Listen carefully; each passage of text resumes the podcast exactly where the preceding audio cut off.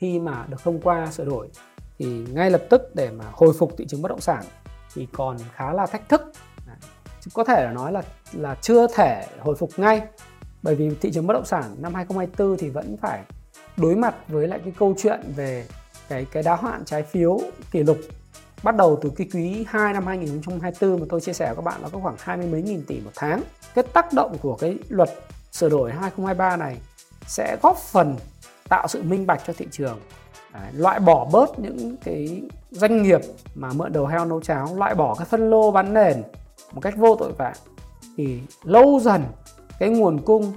bất động sản nó sẽ bị uh, hạn chế lại. Chỉ dành cho những người có tiềm lực và những người đầu tư đàng hoàng thôi thì dần dần giá bất động sản nó sẽ ấm lên. Nó có thể sẽ cần 2 năm thậm chí 3 năm nhưng mà nó sẽ mang tính bền vững và lâu dài hơn. Đấy thì các bạn thấy rõ cái điều đó thay đổi cuộc sống bằng cách giúp mọi người trở nên tích cực và giàu có hơn thế giới quả là rộng lớn và có rất nhiều việc là phải làm Hi, xin chào tất cả các bạn. Chào mừng các bạn đã quay trở lại với channel của Thái Phạm. Và video ngày hôm nay là một cái video mà tôi chắc hẳn những nhà đầu tư tài chính, những người đầu tư bất động sản và chứng khoán đều rất quan tâm. Đó là Quốc hội đang họp bất thường kỳ họp thứ 5 để có thể thông qua à, cái dự luật về đất đai sửa đổi năm 2023. Và vậy thì cái dự luật đất đai sửa đổi năm 2023 có những đặc điểm gì đặc biệt? Cái tác động của nó đối với những hoạt động kinh tế xã hội và đặc biệt là hoạt động kinh doanh, đầu tư bất động sản sẽ thay đổi như thế nào? Và nó sẽ ảnh hưởng tới những nhà đầu tư ờ, xây dựng bất động sản và người kinh doanh mua bán bất động sản ra làm sao? Một chủ điểm nữa mà tôi thấy rằng là mọi người đang khá là quan tâm đó là cái câu chuyện là có đánh thuế bất động sản thứ hai hay không. Đấy. Có rất nhiều thông tin hiện tại cho thấy rằng là sẽ có đánh thuế bất động sản lần thứ hai sau những cái đề xuất của một số đại biểu quốc hội và ủy ban thường vụ quốc hội. Vậy thì trong cái cuộc họp uh, quốc hội bất thường lần này liệu đã quyết định cái vấn đề đánh thuế uh, bất động sản với những người người có nhiều tài sản hay chưa? Hay là mới chỉ là cái đề xuất ý tưởng thôi thì các bạn hãy cùng nắm thông qua cái video này. Thì trước khi chúng ta đi vào cái video này thì các bạn hãy dành à, một khoảng 15 20 giây, 30 giây các bạn pause video lại để các bạn đọc kỹ cái tuyên bố miễn trừ trách nhiệm của tôi. Nào chúng ta cùng bắt đầu. Thì các bạn đọc tin thì như tôi đã nói các bạn biết rồi là cuộc họp Quốc hội đã khai mạc kỳ họp bất thường vào ngày hôm qua 15 tháng 1 để xem xét thông qua luật đất đai sửa đổi và luật tổ chức tín dụng sửa đổi thì cái điều này là chúng ta đang khi đang trao đổi và nói chuyện với nhau là uh, những cái cuộc họp đang được diễn ra. Và vậy thì đối với lại luật uh, đất đai sửa đổi năm 2023 có những đặc điểm gì chính? Thì chúng ta hãy cùng xem cái ý chính của cái luật đất đai sửa đổi này. Và những cái ý chính này nó gồm những cái gì? Rồi chi tiết thì tôi sẽ làm rõ những cái điểm mới của luật đất đai sửa đổi với các bạn ở trong cái, cái video này ở đây sau. Đầu tiên thì những ý chính của luật đất đai sửa đổi năm 2023 đầu tiên nó luôn luôn khẳng định là đất đai là tài nguyên đặc biệt của quốc gia. Đây là một tư liệu sản xuất quan trọng và là nguồn lực quan trọng để phát triển đất nước. Cái thứ hai đó là điều chỉnh cơ chế quản lý đất đai theo hướng thống nhất, đồng bộ, hiện đại, minh bạch, công khai, đảm bảo quyền và lợi ích hợp pháp của người sử dụng đất. Thứ ba đó là đổi mới cơ chế sử dụng đất, tạo điều kiện thuận lợi cho các tổ chức và cá nhân tham gia đầu tư khai thác và sử dụng đất. Thứ tư là đẩy mạnh phân cấp, phân quyền trong quản lý và sử dụng đất đai. Thứ năm đó là tăng cường bảo vệ môi trường và tài nguyên gắn, lơ, gắn liền với lại việc sử dụng đất. Những cái ý chính ấy, thì nó nằm ở đây hết. Đấy. Những ý chính là gì? Thứ nhất đó là đổi mới cơ chế xác định à, giá đất. Thì cái ảnh hưởng này rất là lớn bởi vì giá đất nó được xác định theo nguyên tắc thị trường. Nó sẽ phản ánh đúng cái giá trị thực của đất đai về vấn đề đền bù này, nó tạo cơ sở cho việc giao đất cho thuê đất và chuyển nhượng quyền sử dụng đất theo giá thị trường và góp phần thúc đẩy cái thị trường bất động sản phát triển lành mạnh để tránh cái tình trạng hai giá. Và giá đất sẽ được xác định theo nguyên tắc thị trường thì cũng sẽ giúp nhà nước tăng cái nguồn thu từ đất đai. Tăng ngân sách nhà nước. Thì cái này các bạn cũng phải nắm thông tin. Đấy, nó sẽ có khó hơn cái nó sẽ không còn cái câu chuyện hiện tượng là hai cơ chế hai giá mua bán một kiểu hoặc là đền bù theo cái giá không phải là phi phi thị trường nữa cái ý chính thứ hai của cái luật à, đất đai sửa đổi 2023 này đó chính là cải cách cái thủ tục hành chính về đất đai thì nó sẽ giúp cho người dân doanh nghiệp tiết kiệm thời gian, chi phí và giảm bớt các thủ tục hành chính rườm rà. Rồi rồi nhà nước thì cũng sẽ giảm bớt những áp lực về nhân sự về tài chính, về quản lý để nâng cao hiệu quả quản lý đất đai. Cái ý thứ ba mà các bạn thấy ở đây đó là mở rộng quyền sử dụng đất cho người dân ấy, và doanh nghiệp. Thế thì cái này cũng sẽ giúp cho ờ, người dân doanh nghiệp được giao đất, cho thuê đất và nhận ờ, chuyển nhượng quyền sử dụng đất trên cơ sở bình đẳng, công khai, minh bạch và phù hợp với lại cái quy hoạch và cái kế hoạch sử dụng đất giúp cho họ có cơ hội tiếp cận đất đai, khai thác và sử dụng đất một cách hiệu quả. Thì cái điều này các bạn thấy là ờ, năm 2023 cái dự thảo của luật đất đai sửa đổi thì có thể sẽ giúp gia tăng hạn điền, à, có thể giúp cái câu chuyện là tích lũy đất nông nghiệp quy mô lớn được. Đấy là cái mà theo thông tin mà Thái Phạm mà nắm bắt và có thể được biết và đồng thời là người dân và doanh nghiệp cũng được mở rộng quyền sử dụng đất đai thì nhà nước cũng sẽ có cái nguồn lực đất đai phục vụ cho các mục tiêu phát triển kinh tế xã hội. Và ý thứ tư, ý chính của luật đất đai sửa đổi năm 2023 này đó là tăng cường bảo vệ đất đai. Thì cái việc mà tăng cường bảo vệ đất đai sẽ góp phần xử lý những cái vấn đề về vi phạm về đất đai một cách nghiêm minh để bảo vệ quyền và lợi ích hợp pháp của người sử dụng đất. Góp phần là sử dụng đất tiết kiệm hiệu quả đúng mục đích, đúng không nào? Và à, đất đai thì sẽ được quản lý theo quy hoạch và kế hoạch để kiểm soát chặt chẽ cái tình trạng sử dụng sai mục đích và lãng phí đất đai đó là ý thứ năm vậy thì những cái ý chính này nó được cụ thể hóa vào trong hàng loạt những cái chi tiết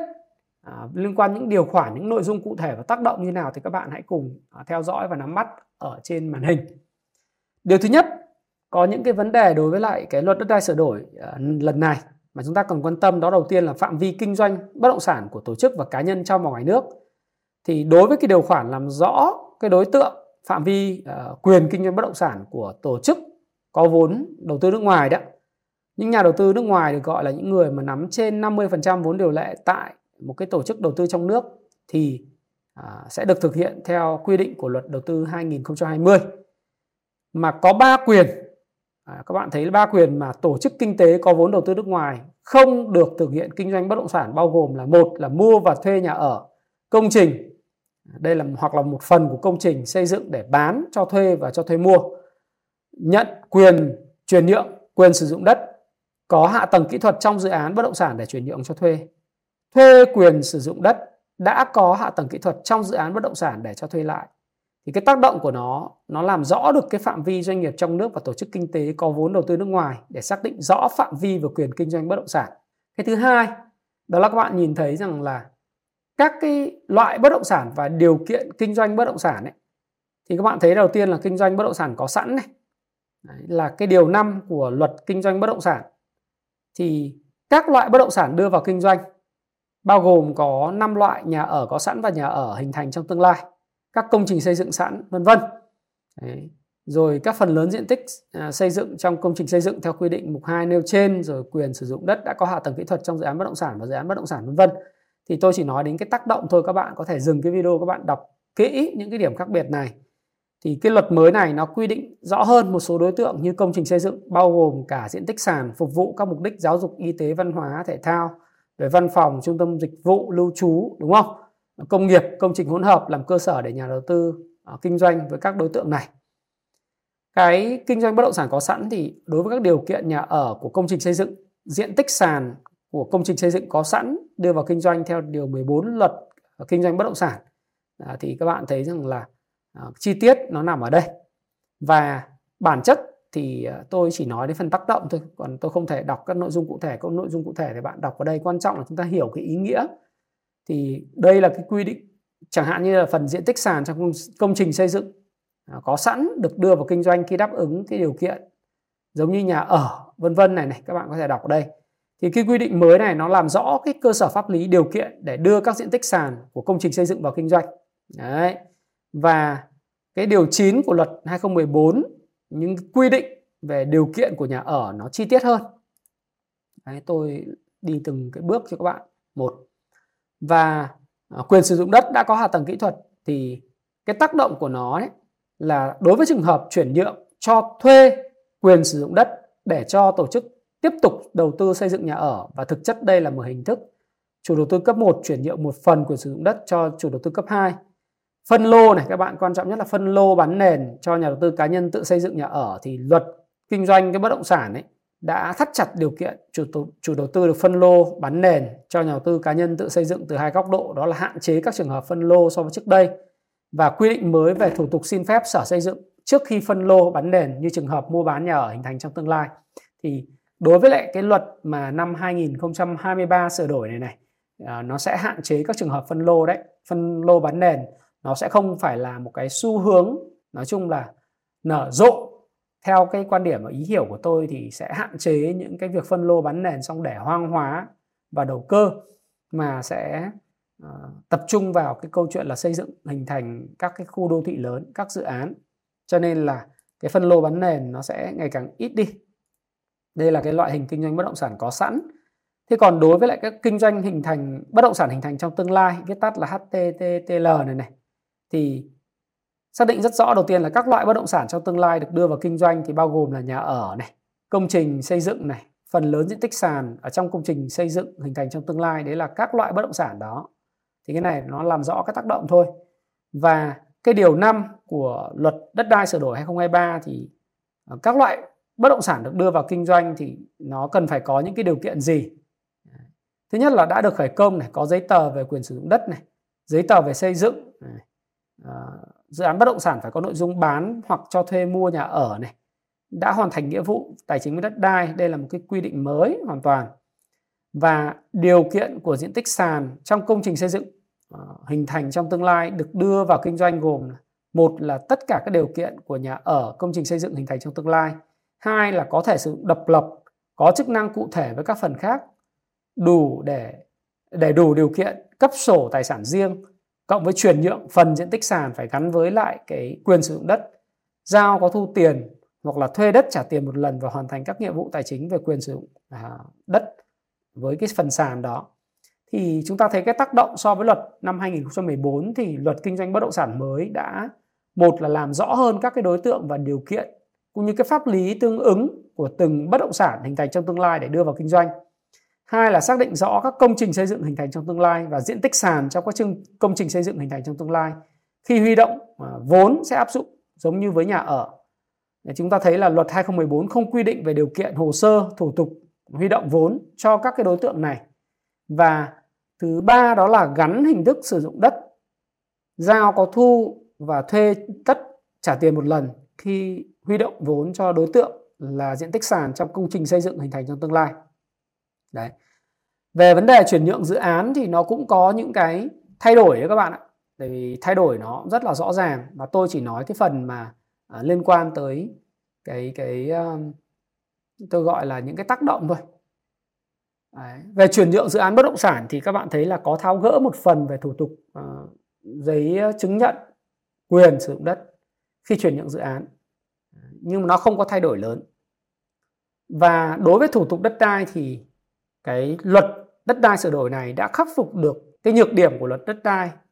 kinh doanh bất động sản năm 2014 đó là bên chuyển nhượng phải trả lại đất cho nhà nước để nhà nước giao cho bên nhận chuyển nhượng. Đấy. Quy định cụ thể về đất đai à, thì chúng ta cần phải đợi cụ thể khi mà thông qua cái cái luật đất đai 2023 này nhưng mà chúng ta thấy là sẽ đơn giản hóa trong việc là thủ tục à, đất đai đi. Đấy, như tôi đã nói ngay từ đầu nó theo cái hướng là tạo điều kiện thuận lợi cho cá nhân doanh nghiệp à, sử dụng đất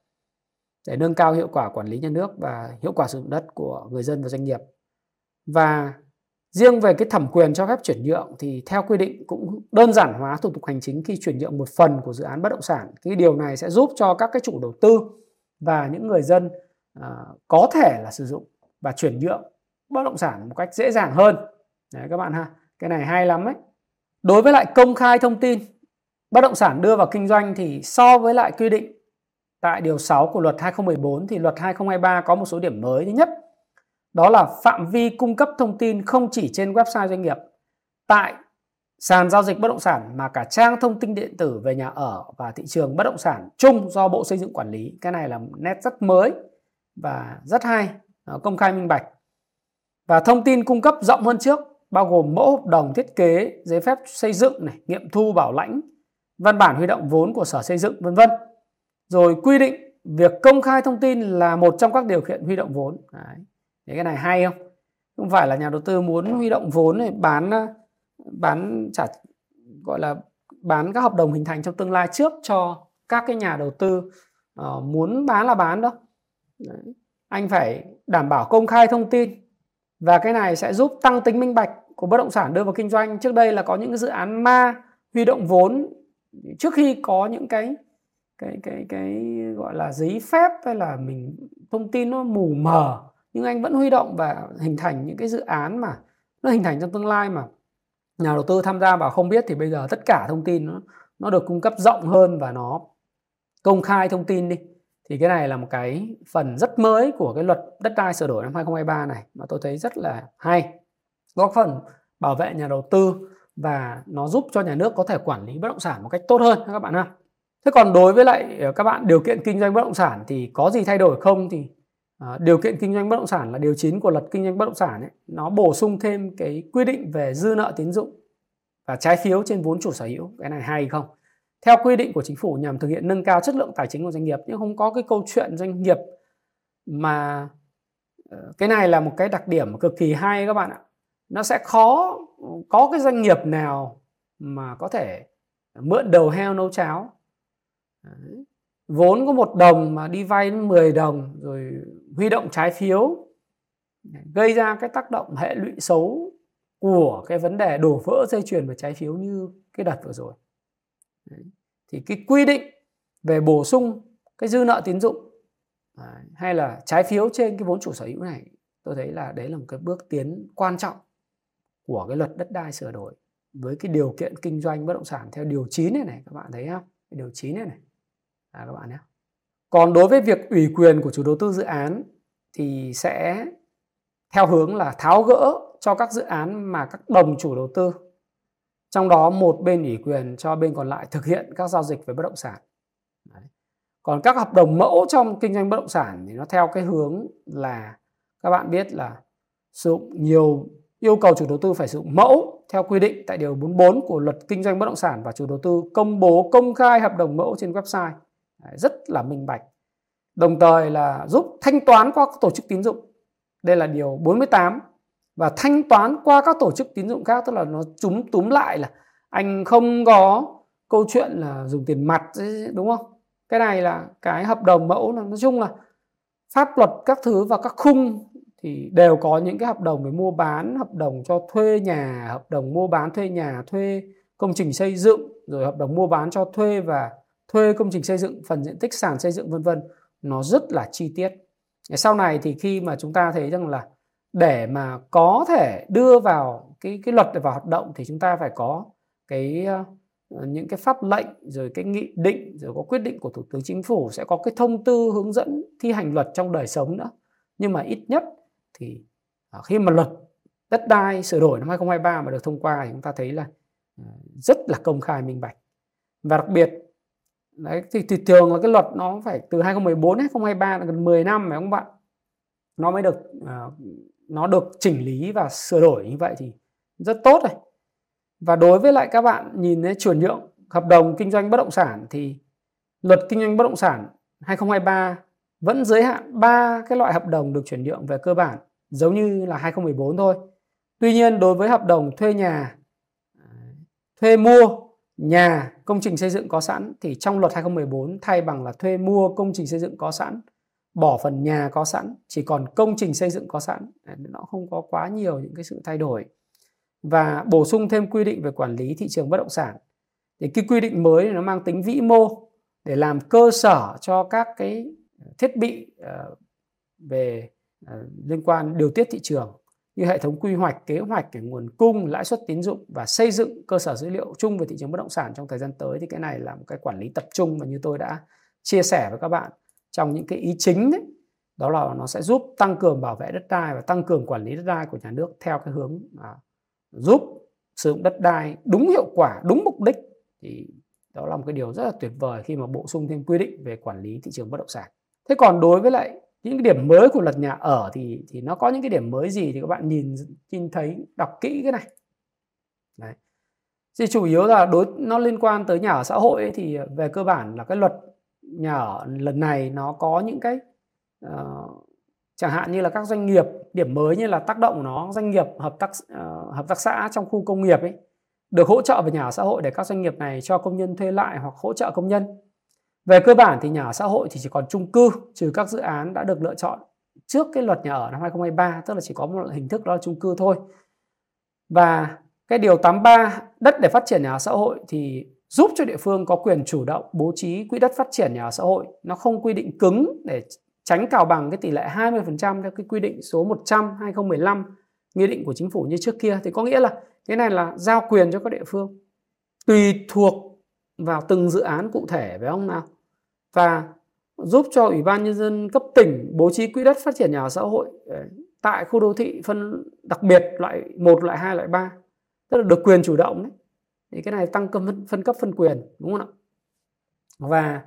đối với lại ưu đãi cho chủ đầu tư mà đầu tư dự án nhà ở xã hội thì đơn giản hóa thủ tục hành chính. À, khi miễn tiền sử dụng đất nhà ở xã hội này việc thu tiền sử dụng đất 20% đất xây dựng à, cái nhà ở thương mại trong dự án nhà ở xã hội để vừa thu hút đấy, đầu tư lại vừa quản lý chặt chẽ nguồn thu ngân sách nhà nước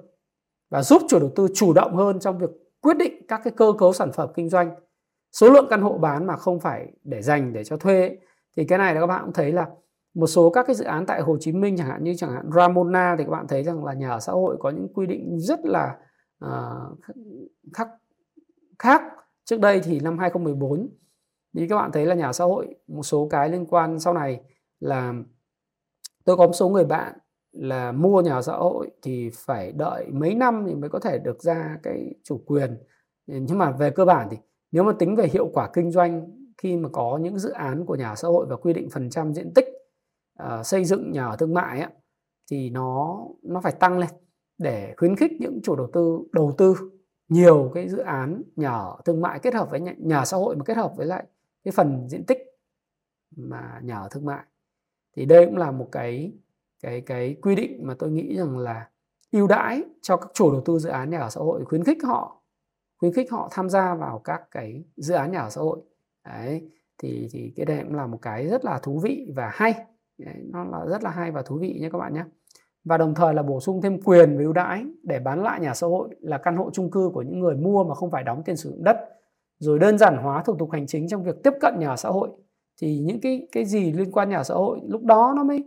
nó mới có hiệu lực được. Còn phần cuối cùng thì đó là liên quan tới câu chuyện là uh, những cái phần liên quan sở hữu nhà của tổ chức cá nhân nước ngoài thì thì cũng không có gì là thay đổi cả các bạn. Đấy. nó chỉ có cái là các bạn thấy là xác định rõ trách nhiệm của các bộ ủy ban nhân tỉnh trong việc công bố khu vực uh, cần đảm bảo quốc phòng an ninh thôi đúng không? Và việc lựa chọn chủ đầu tư dự án nhà ở thì thống nhất được các cái hình thức lựa chọn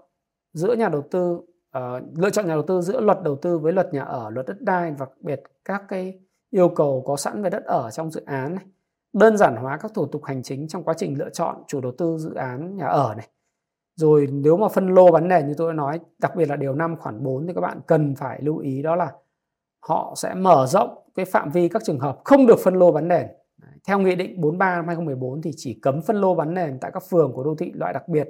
loại 1 thuộc trung ương, khu vực có yêu cầu cao về kiến trúc cảnh quan. Thế còn bây giờ là mở rộng cái phạm vi của cái việc mà không được phân lô bán nền rồi. Đấy, thì ở đây là như này này, tại các khu vực phường, quận, thành phố thuộc đô thị đặc biệt loại 1, loại 2, loại 3, chủ đầu tư phải xây dựng nhà ở để bán, cho thuê, mua, cho thuê. Khu vực còn lại Ủy ban nhân dân tỉnh xác định chủ đầu tư được phân lô bán nền. Trường hợp lựa trường hợp lựa chọn nhà đầu tư theo hình thức đấu giá quyền sử dụng đất thì không được phân lô bán nền. Không phụ thuộc vào phạm vi địa lý tức là đã đấu giá quyền sử dụng đất là không phân lô bán không, không phân lô bán nền. Tức là trước đây là có thể là để huy động ngân sách cho tỉnh thì uh, tỉnh có thể đấu giá một khu đất sau đó nhà đầu tư có thể mua xong đó phân lô bán nền bán lại cho các làm hạ tầng đơn giản để bán lại cho nhà đầu tư. Thì bây giờ là đã có cái phần nó gọi là không được phép phân lô bán nền khi mà đấu giá quyền sử dụng đất. Đây là một cái bước tiến rất lớn sẽ giúp hạn chế cái tình trạng phân mảnh đất đai và để hoang hóa đất đai. Thực tế ra nếu các bạn vào Google Maps trên cái bản đồ satellite định vị à, vệ tinh ấy, các bạn có thể zoom vào tất cả những cái tỉnh lỵ thị xã à, dọc đất nước. 64 tỉnh thành. Thì bạn đều thấy là có những khu vực khu đất uh, phân lô bán nền xong. Chỉ có lác đác một vài cái nhà xây dựng còn lại để đất đầu cơ hoang hóa đất phí đều có chủ cả. Thậm chí có quyền sử dụng đất rồi nhưng mà không xây dựng bởi vì người ta đầu cơ. Thế thì cái luật đất đai mới này ừ, sửa đổi này rất hay. Đó là mở rộng các phạm vi mở rộng phạm vi các trường hợp không được phân lô bán nền mà chủ yếu là phải làm sao để mà hình thành các bộ mặt đô thị khang trang hiện đại. Đấy, thì cái này là một cái mà tôi cho rằng là là một cái tiến bộ rất lớn nha các bạn nhé. Và đánh giá chung của tôi thì là thế nào? Thì theo tôi thì đánh giá chung của tôi là rất là tích cực. Nếu mà thông qua và được thông qua trong cái kỳ họp à, bất thường thứ năm này kỳ họp thứ năm bất thường này thì cái luật đất đai sửa đổi năm 2023 này sẽ tạo ra một cái bệ phóng một cái cơ sở và nền tảng để có thể tháo gỡ những cái khó khăn của cái thị trường bất động sản. Đặc biệt là đối với nhà ở xã hội đúng không? Minh bạch hóa thông tin rồi giúp cho việc chuyển nhượng à, dự án nó cũng tốt hơn Ờ, khuyến khích đầu tư nhà ở xã hội hạn chế tình trạng phân lô bán nền này, à, minh bạch hóa để bảo vệ quyền lợi của nhà đầu tư rồi doanh nghiệp ừ, người dân giúp quản lý đất đai tốt hơn. Thì đây là một trong những cái điều mà tôi thấy rằng là tất nhiên để có thể thực hiện hiện được cái luật này thì nó còn đòi hỏi quyết định rồi nó đòi hỏi thông tư hướng dẫn để thực thi luật trong cuộc sống. Thế nhưng mà rõ ràng cái việc tăng cường quản lý đất đai và bảo vệ đất đai rồi uh, mở rộng cái quyền sử dụng đất của người dân và doanh nghiệp nó là những cái điểm những cái ý chính mà tôi đã review qua các bạn đấy. Các bạn thấy rất rõ là từ phạm vi kinh doanh này rồi những cái kinh doanh bất động sản có sẵn thì phải có những thay đổi gì bất động sản mà đã có hình thành trong tương lai thì phải làm sao? Rồi chuyển nhượng dự án rồi những hợp đồng mẫu ừ, ủy quyền các điều kiện kinh doanh bất động sản. Đặc biệt là cái vấn đề mà ủy quyền kinh doanh bất động sản. À, xin lỗi các bạn điều kiện kinh doanh bất động sản là là không còn có cái tình trạng mà mượn đầu heo nấu cháo vốn 1 vay 10 hoặc là phát hành trái phiếu. Một doanh nghiệp có vốn điều lệ 100 tỷ mà tôi đọc báo cáo đấy mà có thể phát hành ra cả mấy nghìn tỷ trái phiếu nó là giờ vô lý. Phải không? Nó sẽ có những quy định cụ thể thì thị trường bất động sản trong lâu dài nó sẽ à, tôi nghĩ rằng nó sẽ tốt hơn. Nó sẽ tốt hơn và nó minh bạch và đàng hoàng hơn. Nó đúng nghĩa à, nó ngày càng gia tăng chất lượng và tôi tin rằng cái tác động của nó nếu có về mặt tâm lý cũng như là nó sẽ giúp cho cái vốn đầu tư của xã hội được điều hướng đúng đúng nơi và nó sẽ giúp những nơi nào làm ăn đàng hoàng doanh nghiệp nào làm ăn đàng hoàng và những nhà đầu tư nào uh, đầu tư lâu dài và bền vững thì sẽ tiếp tục thịnh vượng. Bởi vì lĩnh vực đầu tư bất động sản tôi nghĩ rằng là một cái lĩnh vực mà chính đáng và nó sẽ giúp góp phần thúc đẩy sự phát triển của các bộ mặt đô thị và xã hội, phải không nào? Đấy. Thế còn ờ, cái tác động của nó, nếu mà cái luật này thông qua thì có ảnh hưởng gì đến cái chu kỳ bất động sản tại Việt Nam hay không thì xin thưa với các bạn là các bạn có thể coi lại cái video của tôi về những chu kỳ bất động sản của Việt Nam. Đặc biệt là các bạn vào trong cái website là thái phạm.live này này. Vào YouTube nhé trong lệnh thái phạm thì các bạn sẽ thấy có một cái video. Đấy cái video này chính là các chu kỳ kinh doanh bất động sản ở đây Đấy, 122.000 lượt coi này các bạn kích vào đây nhá Đấy. thì tôi đã làm cho các bạn sẵn ở trong cái video này rồi đây các bạn thấy này chúng ta trải qua bốn cái chu kỳ khác nhau bốn cái chu kỳ khác nhau rồi Đấy. tăng trưởng rồi suy thoái vào không từ 93 đến 95 là tăng trưởng sau đó suy thoái rồi lại 99 đến 2001 tăng trưởng rồi lại suy thoái, rồi lại tăng trưởng từ 2006 đến 2008 rồi lại suy thoái, rồi lại tăng trưởng từ 2014 cho đến 2017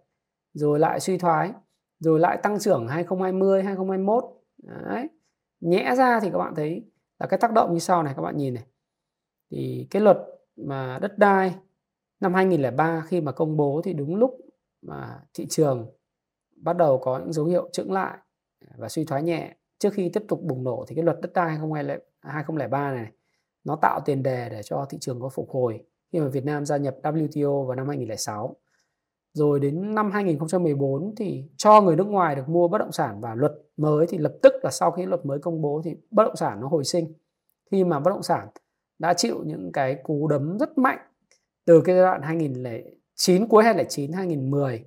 à, khi mà gói kích cầu kinh tế 8 tỷ đô la được ra đời đấy các bạn thấy là à, lúc đó thổi lên bong bóng sau đó nó hạ xuống hạ sốt. Thì tôi tin là tôi kỳ vọng là có thể là luật uh, bất động sản thời gian tới khi mà được thông qua sửa đổi thì ngay lập tức để mà hồi phục thị trường bất động sản thì còn khá là thách thức. Có thể là nói là là chưa thể hồi phục ngay bởi vì thị trường bất động sản năm 2024 thì vẫn phải đối mặt với lại cái câu chuyện về à, cái cái đáo hạn trái phiếu kỷ lục bắt đầu từ cái quý 2 năm 2024 mà tôi chia sẻ với các bạn là có khoảng hai mươi mấy nghìn tỷ một tháng. Thì nhưng mà cái như tôi đã nói các bạn cái tác động của cái luật sửa đổi 2023 này sẽ góp phần tạo sự minh bạch cho thị trường. Đấy, loại bỏ bớt những cái doanh nghiệp mà mượn đầu heo nấu cháo loại bỏ cái phân lô bán nền một cách vô tội vạ thì lâu dần cái nguồn cung bất động sản nó sẽ bị uh, hạn chế lại chỉ dành cho những người có tiềm lực và những người đầu tư đàng hoàng thôi thì dần dần giá bất động sản nó sẽ ấm lên. Nó có thể sẽ cần 2 năm thậm chí 3 năm nhưng mà nó sẽ mang tính bền vững và lâu dài hơn. Đấy, thì các bạn thấy rõ cái điều đó. Còn liên quan đến cái câu hỏi thứ hai của các bạn đó là trong cái kỳ họp này thì có thông qua cái việc đánh thuế bất động sản thứ hai hay không? Tại vì có một cái bài báo cái này đăng trên vn express đúng không? Ờ, cái ý kiến của ủy ban thường vụ quốc hội là sẽ sớm áp thuế cao với lại nhiều cái người có nhiều nhà và nhiều đất thế thực tình thì đây nó mới chỉ là cái ý kiến thôi các bạn ạ Đấy. tức là mới đem ra bản thảo thôi, chứ chưa thông qua tại cái kỳ họp quốc hội lần này Đấy. bởi vì ở đây là cái báo cáo lấy ý kiến của về dự án luật đất đai sáng ngày 15 tháng 9 Đấy để nêu ra cái ý kiến ở đây là chủ nhiệm Ủy ban Kinh tế Vũ Hồng Thanh à, nêu ra ý kiến là cần sớm áp dụng các mức thuế cao cho người có nhiều nhà đất nhằm điều tiết tranh lệch địa tô có được do quy hoạch của nhà nước. Thực ra cái chủ trương này thì nó không mới bởi vì là các cái chuyên gia đã đưa ra những cái đối tượng cần áp thuế cao hơn rồi cách đây 7 năm thì chính phủ cũng đề xuất thí điểm đánh thuế bất động sản thứ hai tại thành phố Hồ Chí Minh nhưng sau đó thì không được thông qua bởi vì nhiều ý kiến phản biện. Một trong số đó là đánh thuế lúc đó còn quá sớm. Thế thì theo tôi thì về lâu dài ấy, về tương lai thì thì sẽ đánh thuế thôi. Nhưng mà thời điểm nào ờ, nó rất quan trọng bởi vì nếu đánh thuế vào cái thời điểm mà đang cơ thể một cái nền kinh tế mà ờ, cái bất động sản đóng vai trò quan trọng như thế này mà nó đang ốm yếu mà mình đánh thuế ngay thì nó lại càng yếu hơn đúng không? Một người bệnh thì cần phải có thuốc đầu tiên mới uống thuốc thôi, đang ăn cháo mà mình lại ờ, bắt là phải ăn những cái đồ cứng thì khó mà nuốt được, phải không? Thì tôi nghĩ rằng là lâu dài thì khi cái cái con bệnh nó khỏe hơn trở thành một người bình thường, tức là thị trường bất động sản nó nó phục hồi đấy, thì có thể áp dụng. Thế nhưng mà ờ, thời điểm nào thì nó phụ thuộc vào cái sự thị trường nó phải ấm lại và nó sao sôi động đã. Thì đấy là quan điểm cá nhân tôi, bởi vì tôi tin rằng là khi mà đã có cái chủ trương của ủy ban thường vụ quốc hội về cái câu chuyện sớm mắc thuế với lại nhiều người với người có nhiều nhà đất thì chắc chắn là chủ trương đó trong tương lai là sẽ áp dụng. Nhưng còn khi nào thì cái thời điểm đó thì sẽ phải phụ thuộc vào các cơ quan quản lý và nhà nước. Nhưng mà tại thời điểm này thì theo tôi là à, theo ý kiến cá nhân của tôi thì à, chưa áp dụng trong cái thông qua cái cái dự luật sửa đổi đất đai năm 2023 này đâu và cái vấn đề áp thuế cao đối với người có nhiều nhà đất thì sẽ còn bỏ ngỏ. Nó phụ thuộc vào cái tình trạng sôi động và cái sức khỏe của thị trường bất động sản trong thời gian tới. Đấy. bởi vì cái cơn bao bệnh của thị trường bất động sản thì mới vừa có trải qua khá là nhiều những cái biến động lớn đặc biệt liên quan đến trái phiếu. Đấy, thì tôi thì tôi tôi thấy là cái vấn đề là như vậy để giải giải đáp thắc mắc của các khán giả của kênh như vậy thì chúng ta đã vừa cùng với nhau giải quyết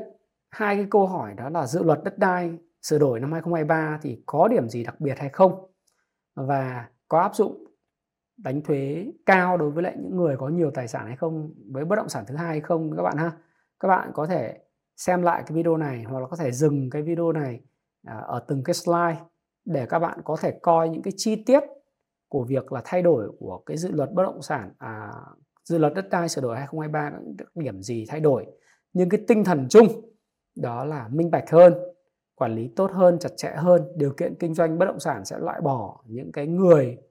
những cái doanh nghiệp kém và những doanh nghiệp mượn đầu heo nấu cháo, rồi góp phần thúc đẩy phát triển nhà ở xã hội. Thì đây là những điểm mới và cải tiến, góp phần là minh bạch hóa, giúp cho cái kinh tế xã hội nó phát triển bền vững hơn. Thì trên đây thì Thái Phạm vừa chia sẻ với các bạn về cái video này hy vọng rằng nó đã mang lại cho các bạn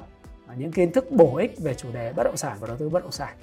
Và tôi cũng giống như tất cả nhà đầu tư khác rất kỳ vọng là cái cái cái dự luật này sớm được thông qua. Và nó nếu thông qua thì nó sẽ tạo ra một cú hích về mặt tâm lý và đặc biệt đối với sự phát triển bền vững của thị trường bất động sản trong tương lai. Thì uh, đó là những cái điều mà tôi muốn chia sẻ. Nếu bạn thích chia sẻ này của thái phạm